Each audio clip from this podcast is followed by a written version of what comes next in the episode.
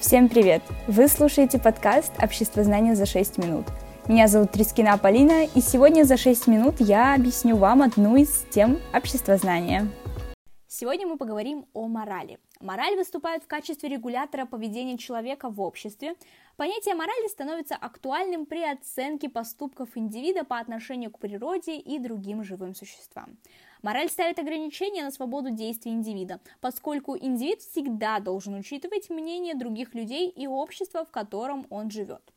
Мораль – традиционно сложившаяся система норм и правил поведения, которая определяется общественно принятыми понятиями о добре и зле, хорошем и плохом. Также здесь у нас такая философская наука, как этика.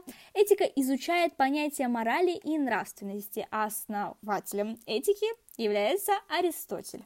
Существует и другое толкование, что этика – это обобщенные нормы поведения и морали для определенной общественной группы или профессии.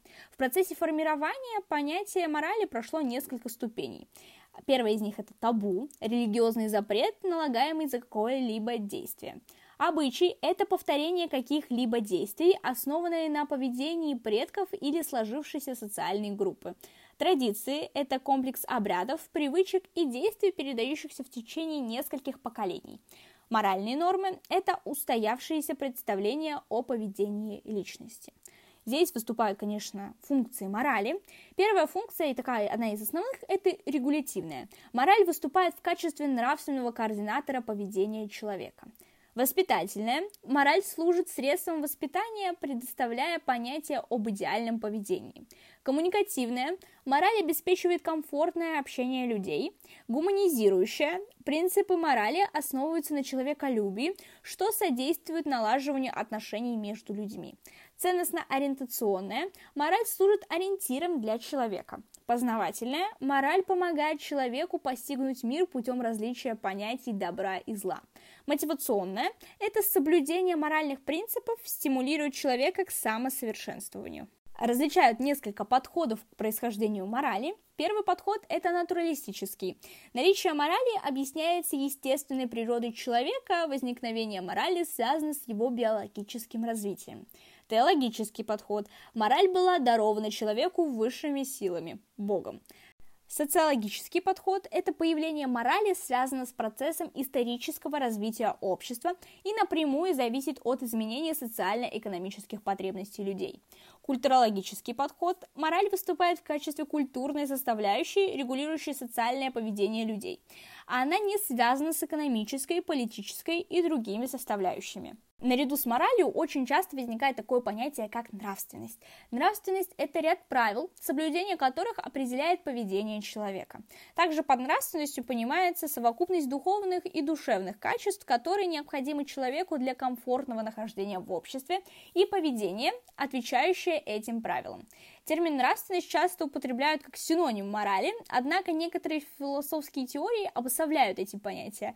Мораль обобщает в себе высокие идеалы общества, а нравственность определяет повседневную жизнь этапы формирования нравственности.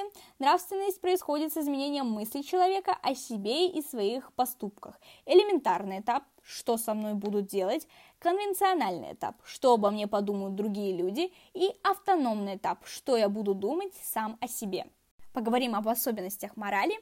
Ранняя мораль действовала только в общине – у каждой социальной группы может быть своя мораль.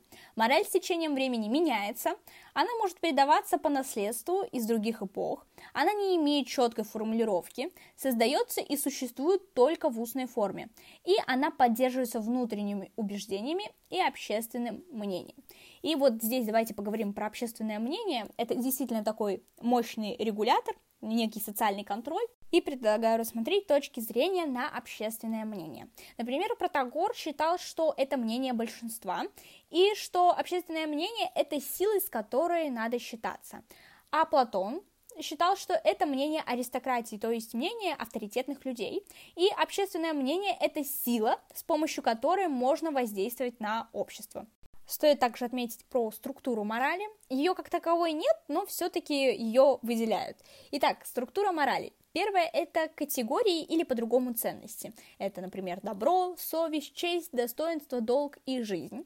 Принципы, то есть направления, это гуманизм, равенство и справедливость, а также социальные нормы, то есть правила. Например, уважать старших, заботиться о младших и почтительно относиться к вышестоящим людям. Перечислять здесь можно, соответственно, бесконечно. И все-таки под конец мне хочется сделать акцент на золотом правиле нравственности, а звучит оно именно так. Не делай другому того, чего не хочешь, чтобы причинили тебе. И вот, наверное, это действительно золотое правило, на котором и вообще опирается и строится вся мораль. Сегодня мы поговорили с вами о морали и подошли к логическому завершению нашего выпуска. Спасибо вам за прослушивание, для нас это действительно очень важно.